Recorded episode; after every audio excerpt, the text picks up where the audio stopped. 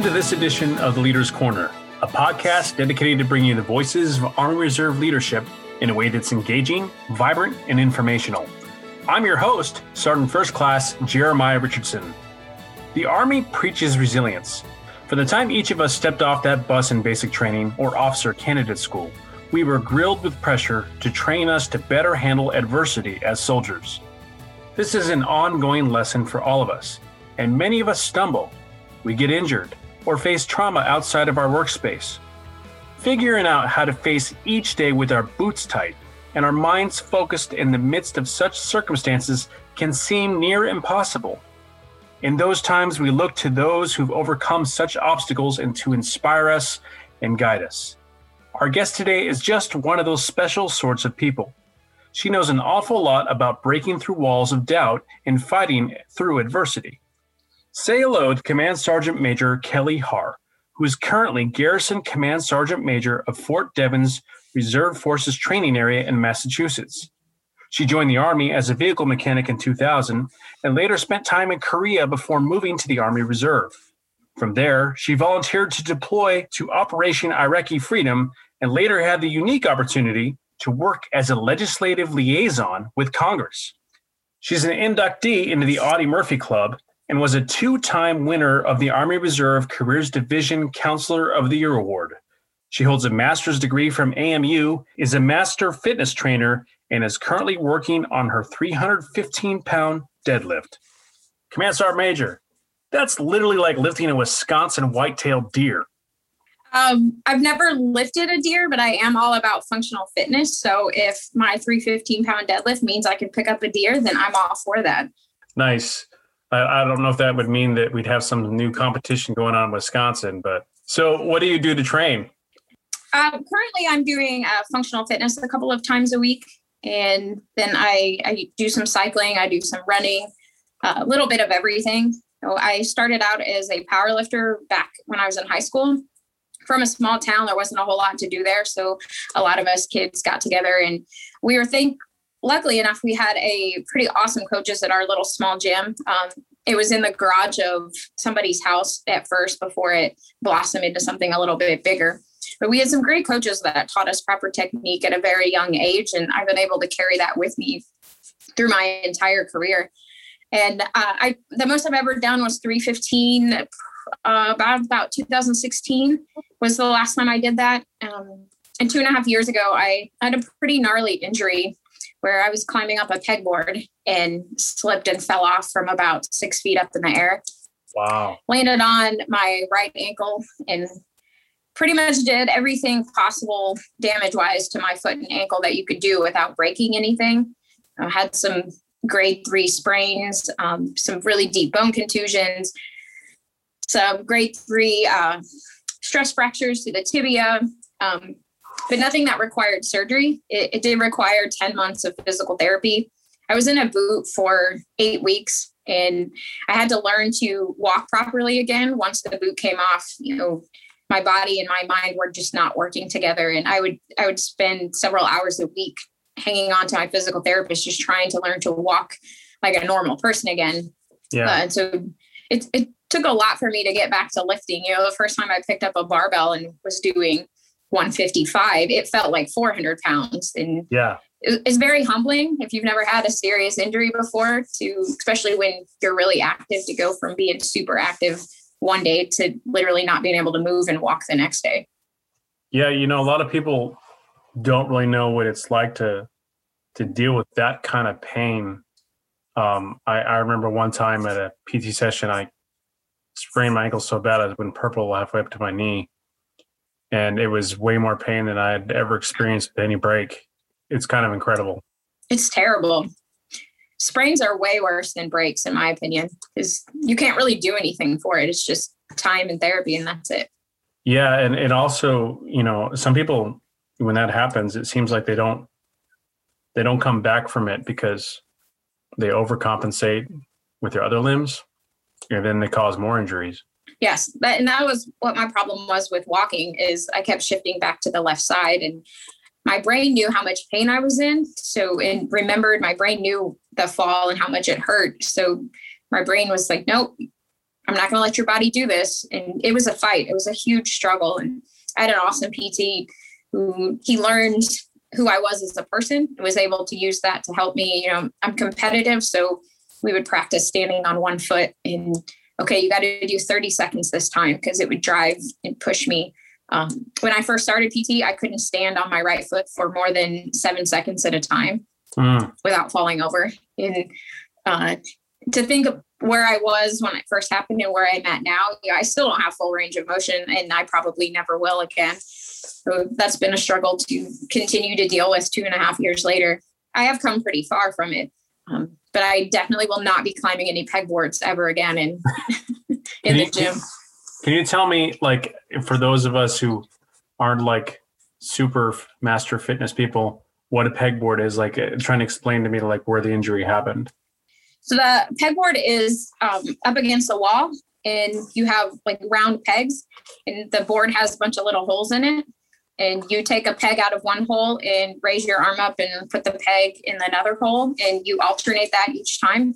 And it's it's all upper body weight. Oh. Sometimes we put our feet against the wall, which is part of what my problem was. I pushed my feet against the wall too much. So when I grabbed the peg out, uh, my feet pushed me back off the wall and I fell to the ground. So you're talking like American... It was kind of like Ninja Warrior stuff. Yeah, yeah, that's what I was gonna say, like yeah. American Ninja yep. Warrior stuff. Yeah, yeah, I didn't know you were that hardcore. That's awesome. Well, clearly I'm not because I fell. it was a good attempt. so do you? I mean, obviously the injuries set back any plans you had of that kind of thing, but do you still like to do those kinds of workouts where you can? I mean, obviously you're saying upper body, but I do. Um, I still do functional fitness a couple of times a week, and I you know still train for the ACFT. Um, at that time, the PT test was still valid, so I, I had to learn to run again. Um, my first PT test back from that was probably the most pain, second most pain compared to the actual fall, and being able to run two miles, you know, six months after that happened. Uh, I also had a, a four day hike to Machu Picchu scheduled and already booked before I fell. And mm-hmm. my PT helped me work through that to be able to do is a 26 mile hike. Um, a little bit nervous with that, but I was able to manage, you know, kind of push past the pain a little bit. And it wasn't anything that I was going to injure myself again. So I was able to complete that. But I, I can't give up the functional fitness stuff. I, I love that kind of a workout. I love challenging my body on a daily basis and doing something different every day. Can you can you tell me a little bit? Again, a lot of us, you know, who aren't gym rats don't know what functional fitness is. Can you explain what that is a little bit?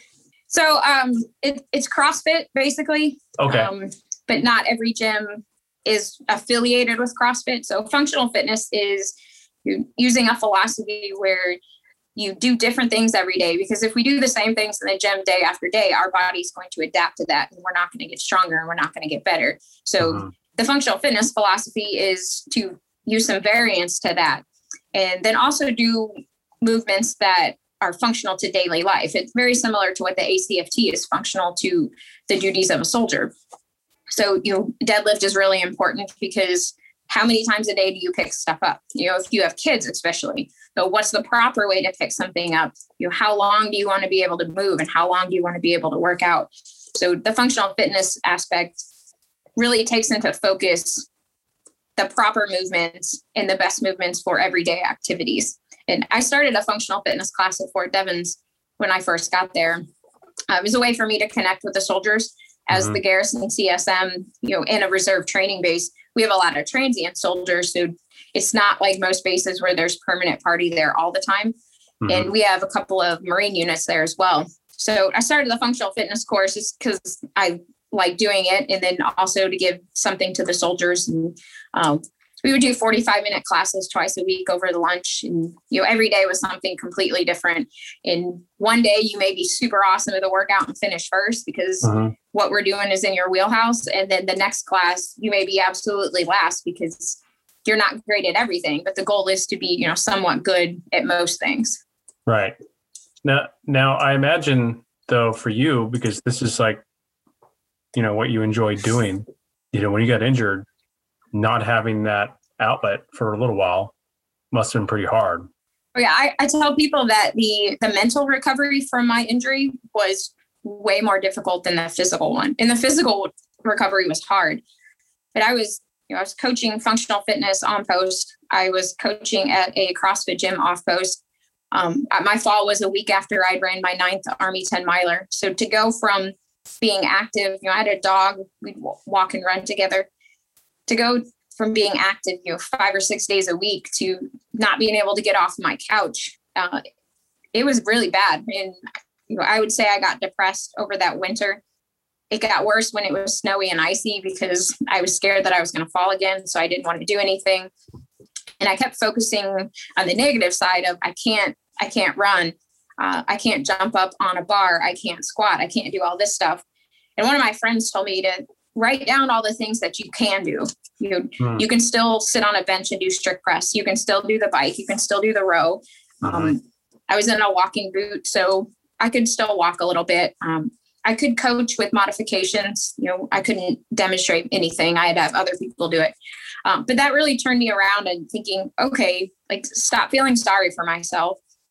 I'm still mm-hmm. here. You know, I don't have a, I still have my foot. You know, it, it may not be moving very well and I can't walk on it very well, but I still have it. So let's think about the positive side.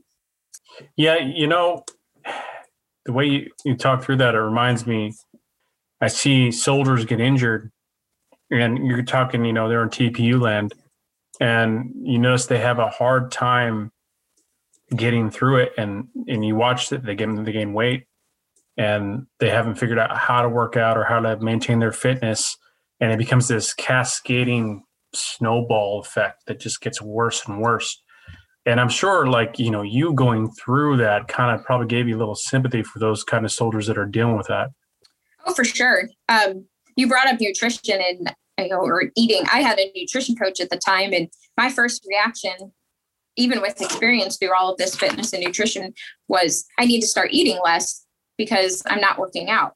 And she said, no, that's that's the worst thing you can do while you're recovering and while your body is injured. You actually need to eat more calories. That's mm. going to help speed up the process of the recovery, and you need to actually move. You know, mm. whether it's just your upper body or sit on a bike. But the more that you move, the quicker your recovery will be. Um, but if you're not in that sort of environment where, where you have somebody to tell you those things, you can absolutely go down the wrong path. And it's even more difficult with Army Reserve soldiers because we don't see them every day. And we don't have the same opportunities that the active component has with, you know, a, nutri- a nutritionist that's at the local hospital or the clinic or some sort of resource that they can get to right away. I think we're moving in that right in that direction, and I think it's the right direction. Um, logistically, it's just going to take a little bit longer for COMPOs two and three to get to where the active component is when it comes to fitness and nutrition. Yeah, I've I've definitely seen too many soldiers actually. The snowball effect becomes what I talked to you about earlier, where first off they they overcompensate, and then they injure their other limb, you know, and before you know it, they have two bad knees, mm-hmm. and then they have a bad back, from having two bad knees. Yes. And it just gets worse and worse. And, you know, then they, they become depressed. And especially, you know, I've seen soldiers that seem like these mm-hmm. great soldiers. You, you watch them start to go downhill. And if somebody didn't know who they were before, they would think they might be a dirtbag. But that's not necessarily true. Exactly. Injuries are hard for everybody. Um, but if you don't have that support system around you, and you by support system, I mean family and friends, and then you know, as NCOs, we have a responsibility to support our soldiers as well. So, you know, it goes back for me to education and educating our NCOs on how to take care of the soldiers, you know, giving them the right resources. And if you can't physically be there to support them, because I understand TPUs are, we have soldiers that are all over and may travel three or four states to battle assembly. Just knowing where they can reach out to um, the, the internet's a good thing and a bad thing. There's a lot of great things that we can find on there as far as recovery and nutrition. Um, then also instilling that resilience in them, like like my friend did with me, you know, and I I should know that. You know, there there's no reason I coach that. There's no reason that I shouldn't know to think on the positive stuff. You know, I've been through MRT, but sometimes we need somebody to remind us like, this is where your head's at and this is where your head needs to be, and I'm going to help you get there. Mm.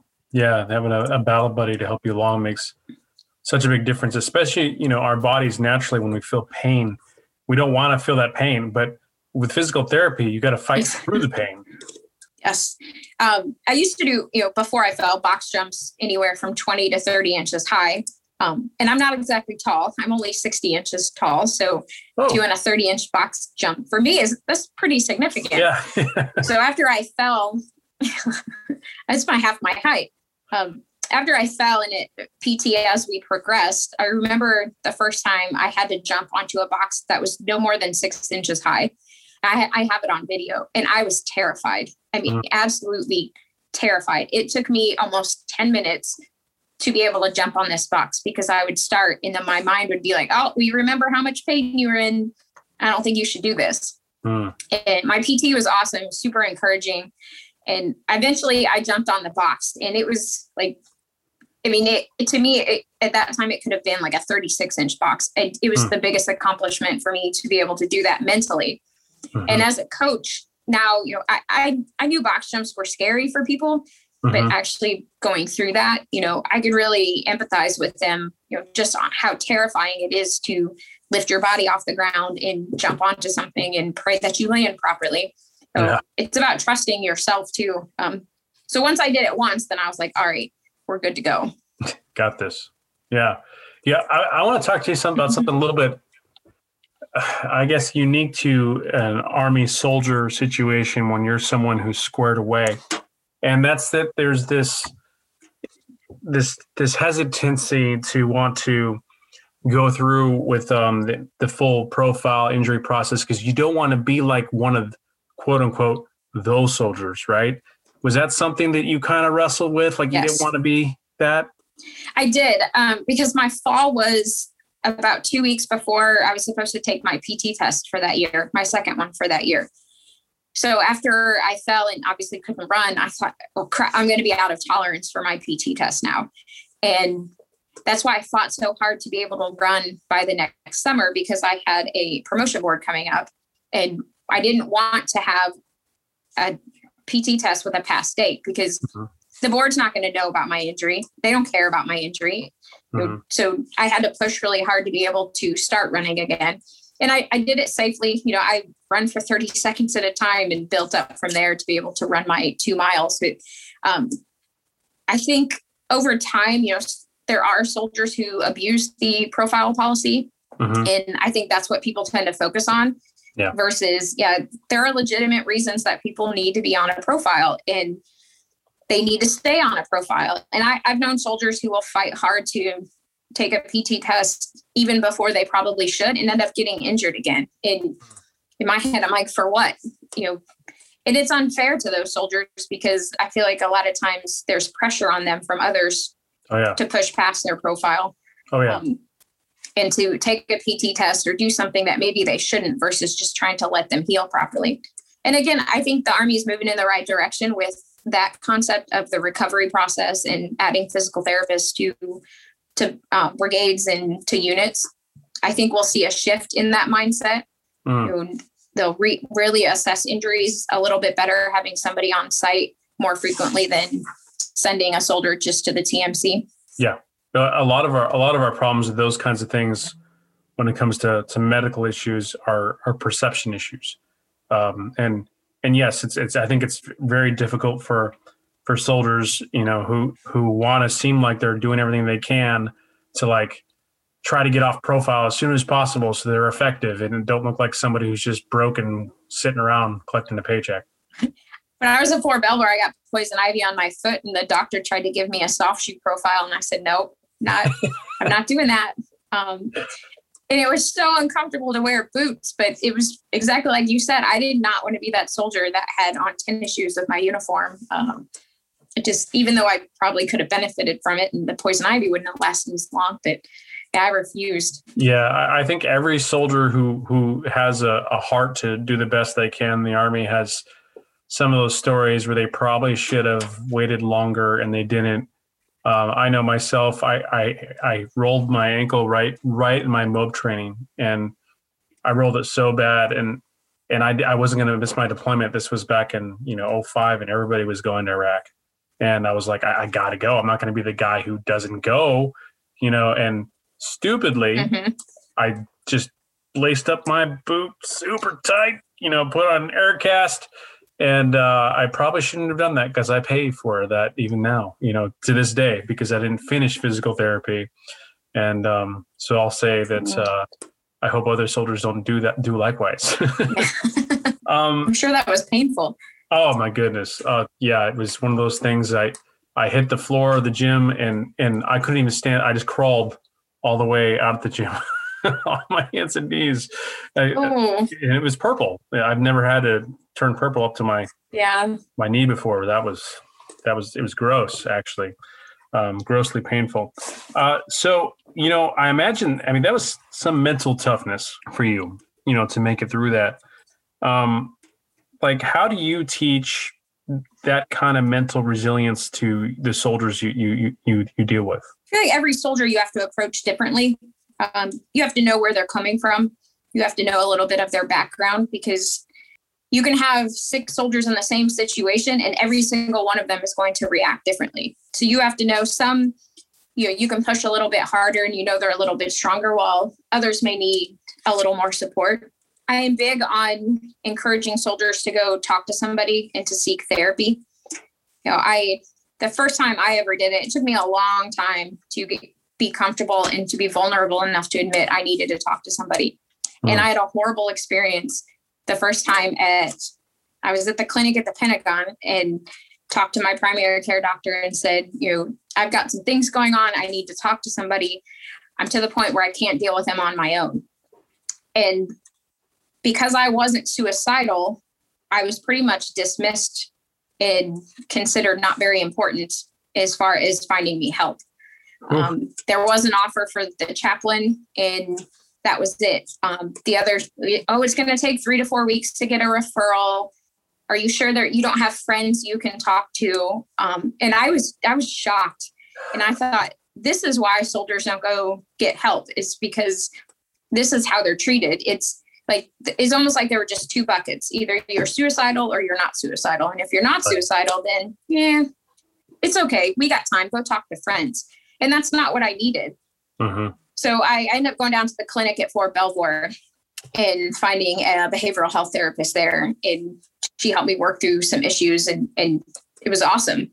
And you know, I, I know a lot of senior leaders as they or leaders as they get older will, you know, admit, yes, I've had issues. I've gone to talk to somebody. And I think that's awesome. It's great to hear. Mm-hmm. But what I want to hear is that young E4 and that young E5 saying, yep, I have some issues and I need to go talk to somebody. Because if we can start it at that age and that young age in your career, and they're going to affect so many more people as they continue to grow and as they continue to progress in the military versus waiting until you know we're we're 20 years in and we we've missed that opportunity for the last 15 years to be able to tell soldiers this is what I went through and yeah this is how I dealt with it. Yeah. Yeah, actually I, I recall even my my deployment um I came back and this was I know the army has gotten better at this but and this was some years ago but I, I remember getting back and then they ask you do you want to see somebody to talk? And if you do, you got to stay here longer. If not, you get to go home. And you know, for the young soldier, like uh, I haven't been home in a year and a half, like, and I don't care today enough. Maybe I will tomorrow, but peace. Exactly. You know, you put that kind of mm-hmm. like tomato tomato in front of them, they're always going to go for home. That's, that's the way it's going to be. I just think as a as a society, I do think we are getting better at normalizing talking about going to behavioral health and talking about mental health issues. Whereas, you know, when I first came in, you didn't talk about it.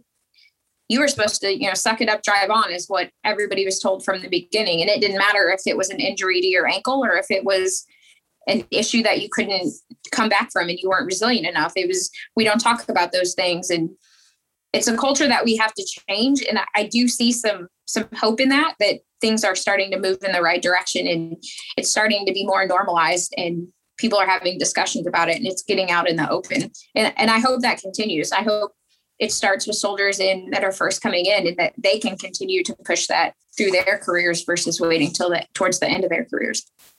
Yeah. And I imagine, you know, your experience as a, as a career counselor, you know, you've probably dealt with a lot of soldiers that were looking for you know big changes in their lives and, and trying to get through stuff um, like what from your experience, you know, both in your passion for uh, soldiers' well-being and and that sort of thing goes into giving the sort of advice well, that goes back to knowing the soldiers individually. You know, there's not a blanket counseling for every soldier who's eligible to reenlist because each situation is different. You have to figure out what's motivating the soldier, what's driving them, mm-hmm. you know, mm-hmm. What's their family situation like, what's their financial situation like, can they afford to get out of the Army Reserve? That's generally a big one. And then ask what makes them happy. Are they happy with their unit? Are they happy with their leadership? Are They're happy with their MOS because those are things that I can affect as a career counselor and I can help them change them. If it's something bigger in their life that I can't affect as much, you know, I'll, I'll talk them through it and I'll encourage them to stay. Mm-hmm. But I've also never talked a soldier into staying in the Army that doesn't want to be in the Army. You know, mm-hmm. I, I, will lay out all the benefits, um, give them their options, but the Army's not for everybody. And mm. I am I'm a firm believer in that. And if you don't want to be in the army, then I don't want to keep you in the army either. Mm-hmm. And that's tough because as career counselors, we're on a mission and we have numbers. Mm-hmm. And so it, it is hard for some to accept that no, you should get everybody to reenlist. Well, personally, that's not something I believe in, and I can't compromise my integrity and try to, you know, force a soldier to stay in as much as possible just to hit a number. If it's not what makes them happy then what i want to do is find them a path in their life that works best for them help them make changes where i can and if not then give them the best advice and resources if they decided to get out of the military. Yeah i, I know a lot of the soldiers that I, i've lost and what i mean by lost is they've left for the civilian world that i didn't want to lose they were just trying to figure out that balance you know that balance between you know the civilian world tpu world the, their families you know mobilizations and it was just sometimes it just doesn't work out. That's a very tough world to be in and i don't think a lot of people understand just how difficult it is to be a tpu soldier. You know yeah i was active duty i was tpu and now i'm AGR so i feel like i can speak about each of the three. Active duty i don't want to say it was easy but it's a lifestyle you lead 24 7 so everything's right there for you. As a tpu you know, you have to travel to drill you know, one week in a month so your your normal daily routine is disrupted. It's not like on active duty where it's pretty much the same thing day after day. And then you also have your civilian job so depending on what's going on with your civilian job and then it gets disrupted by your battle assembly weekends or your AT. Um, so I, I think more credit needs to be given to TPU soldiers and everything that they endure. You know, I know there's a lot of jokes about the you know, the weekend warriors, and mm-hmm. um, I, I, absolutely think that's a thing of the past. Ever since uh, 2003, 2004, you know, mm-hmm. the TPU soldiers and the Army Reserve have been on the front lines just as much as the active component has. Yeah, so they do a lot. You have the twice the citizen. It it's hard on them. It's hard on their families too. Yeah, I'd even say nowadays, you know, maybe E, E4 and below can just, you know, put on GI Joe, you know, once a month and, and be super soldier. But you know, when you start to get the the NCOs and the officers, and, and especially the field grade officers who run units, I mean, there's there's all these requirements that happen throughout the week, teleconferences and things that they need to be on for mm-hmm. planning, and it does ask a lot. And and we don't often um, show our gratitude enough to them. I think. Yeah, I absolutely agree. Um, so I want to talk a little bit more about you personally. Now, the rank okay. of command command sergeant major uh, certainly doesn't come easy, and I don't see that many female command sergeant majors. So I have to ask: Has it been difficult for you to overcome perceptions? Um, I don't know that I would say it's been difficult. It hasn't been super easy, but I try not to focus on the gender so much. You know, mm-hmm. I'm not naive enough to think that it doesn't exist or, you know, still to this day, uh, I have male soldiers or and civilians who don't necessarily treat me the same as a male sergeant major. Um, mm-hmm. it, little things like not looking me in the eye or during a meeting will turn to a male soldier to address a question that I ask. Um, and over time, I've learned to pick up on that stuff just so I know who I'm I'm dealing with and know how to deal with them. I don't know that that question. I don't want to sound like whiny, but I do think yeah. it's something that needs to be talked about. Yeah, and and you know this is also coming out it should, be up still during Women's History Month, so it's an important subject. I mean, it's always an important subject. So I, I don't, I don't think, I don't think personally that it, you explaining the the difficulties that you have to overcome are are, are detrimental or bad.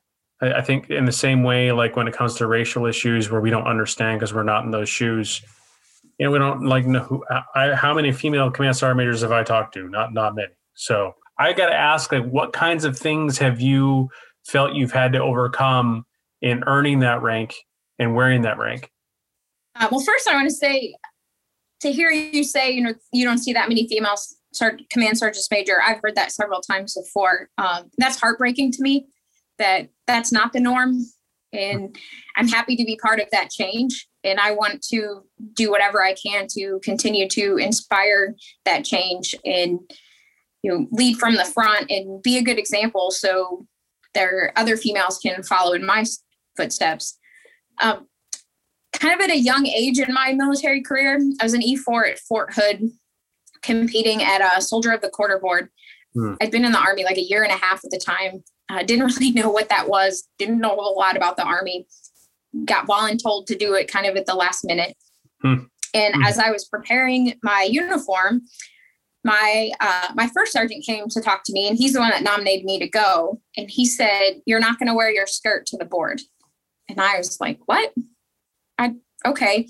He hmm. said, You're gonna wear your dress greens with the pants. He said, You don't want to give them an opportunity to say that you won for any other reason other than you were the best. And at that time, I didn't understand what he meant. Yeah. And it took me several years to fully understand that he didn't want me to go to the board and wear a skirt and win and give somebody the opportunity to say that, oh, she only won because she's a female and she was wearing a skirt. Wow. And I carry that with me throughout my entire career of I want to make sure that the things that I'm doing, the reason that I'm getting promoted is because I'm doing great things. I'm the best. It's not because of my yeah. gender. And yeah. I don't want my gender to define me as a leader. I want to just yeah. be a great leader. I don't want to only be a, a great female leader. Yeah.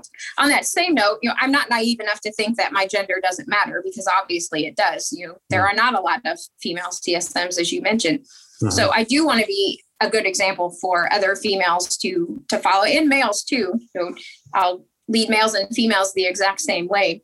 Mm-hmm. You know, there are still some some soldiers that and civilians that I come across that don't necessarily treat me the same as they would a male soldier. Um, I, am pretty blunt as a leader. I've, mm. I've worked on dialing that back just a little bit, so I'm not quite as as harsh. You know, I'll drop the f bomb if I feel like it, and hmm. you know, I, I've had some soldiers that you know, oh, I didn't know females talk like that. I, I'm still an NCO. I'm still a command sergeant major, but you know there there's some minor things in you know what's accepted for a female to do as a leader and what's accepted as a male to do as a leader mm.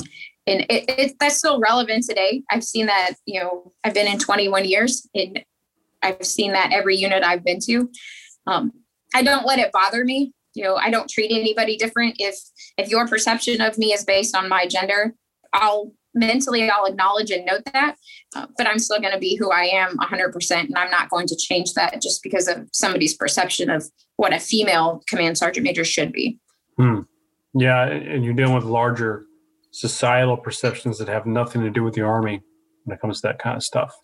I do feel like there's been situations where I felt like I had to prove myself hmm. um, more than some of my peers. Uh, the academy, the Sergeant's Major Academy, was a place, you know, that's a very interesting dynamic when you bring NCOs in from all three compos and then other branches, and then we had international NCOs as well.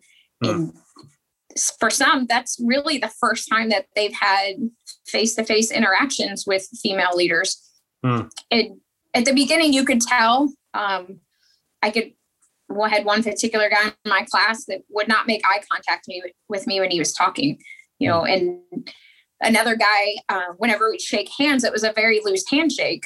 But we got to the point where we could talk about that. And, you know, they admitted, yeah, with a female soldier, I don't shake her hand as hard. And I'm like, well, why not? Like, we're not fragile little beings that, you know, are going to break you. I can deadlift 315, shake my freaking hand. It's fine.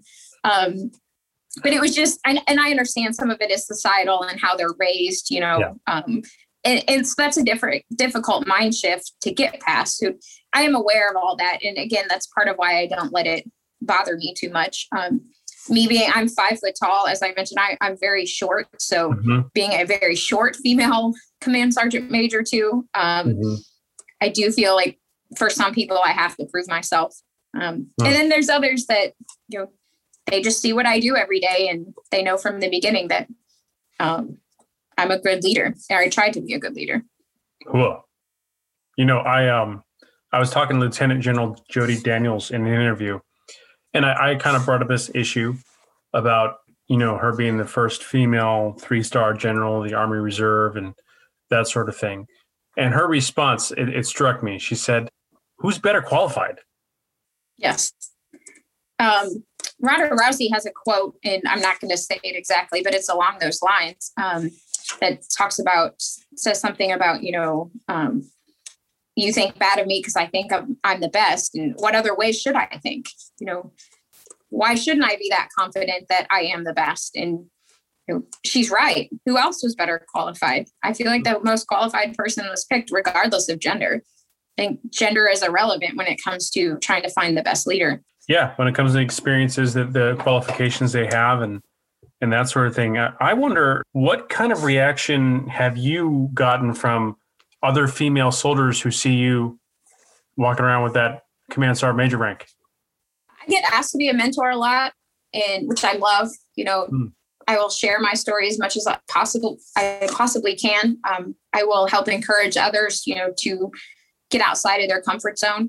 I think one of the biggest thing I encourage female soldiers to do is to have their own voice. You know, I, I think it's really easy for female soldiers to kind of get lost in the shuffle or feel like they can't speak their mind or you know it goes back to the oh you're a female you should act this way and this and not this way um, to really figure out who they are and who they want to be hmm. and you know lots of high fives and um, just want to know what i did throughout my career and, yeah. and i tell them everybody's career is different but uh, i think it's very important for soldiers male and female to get outside of their comfort zone you know I applied for that position with legislative affairs. I don't I don't have an interest in politics. I didn't then and I still don't. Um, but it was interesting and it was different and it was not like anything I had ever experienced in the army before. So I went for it um, and I got selected and it was probably one of the best decisions I made in the military. Um, fear is okay. It, it's good to be scared. You should do things that scare you. You should do things that challenge you and again as as females you know we we do have to fight against like you mentioned the perceptions and we have to mm-hmm. fight against how people think we should behave so yeah just having that voice being able to stand up for yourself and doing just as much as the person next to you does you know regardless of that person's gender i know for me uh, what i've always felt that if there's a soldier issue that's not being taken care of like that sergeant major is going to break down somebody's freaking door to make sure it happens. And and and those are the kind of sergeant majors I think that every soldier's like, we love you, man. You know, you're amazing. You know, and um, so so with that, I'd ask like, well, how do you hope to inspire both female and male soldiers as a command sergeant major? I hope just my everyday actions inspire them. Um, I kind of joke that you know if if I don't piss somebody off, then I'm not really doing my job. Um, I I'm not one to just stay in my office and sit in my chair. Uh, I will get out there and make things happen. When I first got to Fort Devens, uh, our fitness center is in an old chapel, and it it could not have been more outdated. With just the layout was horrible, not mm. conducive mm. to actually lifting weights and old, you know, life fitness machines and I, I made that my mission. Like, we're going to give the soldiers in Fort Devens and the Marines a great place to work out because there's not a lot here anyway. So they need some space to actually do their physical fitness, you know, and I, I physical fitness is way more important than just, you know, the physicality of it. I think it's, you know, it helps your mental fitness as well. So uh, I started making some phone calls about trying to get us a functional fitness package and met with some resistance. And I don't take no as an answer Um, mm-hmm. If I think there's a, you know a small possibility that other things can happen, I will do what I can. And I I know I made some people upset.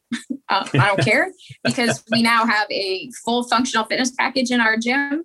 Um, we have brand new flooring, uh, air runner, all kinds of awesome equipment, and the soldiers and the Marines love it. You know, our, our numbers in the gym have gone up substantially. They have a great place to work out. They have plenty of space, an awesome place to train for the ACFT. Um, so, you know, I, I try to do things, not try, I do things that you know, are for the soldiers and I would like to think that they see that, you know, and I don't have a lot of soldiers right now as the garrison CSM. Mm-hmm. I don't have a single soldier directly under me. It's all civilians. Um, but to me, it's still leadership, whether they're wearing a uniform or not. You know, it's still all about taking care of people. And you know, I, I believe in being real with them. I don't sugarcoat. I'm not going to lie to you to try to make you feel better. Um, mm-hmm. I'm not going to go out and actively try to hurt somebody's feelings. But you know, I believe that it's important to have hard conversations. That's how we learn and grow. Mm-hmm. And if you're not able to have those hard conversations as a leader, then you maybe should rethink what it is that you're doing and where you're trying to go. Mm-hmm. You know, I, I try to do as much as I can to help um, mentor and develop younger soldiers. And you know, whether it's you know, have had people ask about Audie Murphy, um, the legislative affairs position, mm-hmm. strategic broadening seminar that I've been to you know, uh, I I will I've talked to people I don't even know who they are. Just send me emails and ask about stuff. And so just tell them everything that I've done and what I think is, you know, good for their careers. You know, like I said, getting outside of their comfort zone, doing something that challenges them, um, trying to set themselves apart from their peers. So I just hope that the words and my actions um, will inspire everybody on a you know a daily basis as much as I can. I think there's perception among soldiers that they can talk to this sergeant major. Um, even sometimes when they can't talk to their own chain of command, they see the sergeant major and they can go talk to them about things they wouldn't tell other people. Like I'm not getting even like the funny things we say, like I'm I'm not getting paid, right? But but seriously, like they feel like yeah. they can go directly to sergeant major and that you have their back. Like that's that's kind of an awesome responsibility. It is. Um, I had one of my peers said at one point, you know, sergeants major are like janitors because all we do is clean up messes, uh, which is true. Um, but it's it's what I love. I, I love taking care of soldiers and, and my civilians now. You know, I like solving problems. That's just who I am as a person. So if you bring an issue to me, I'm going to do what I can to solve that problem.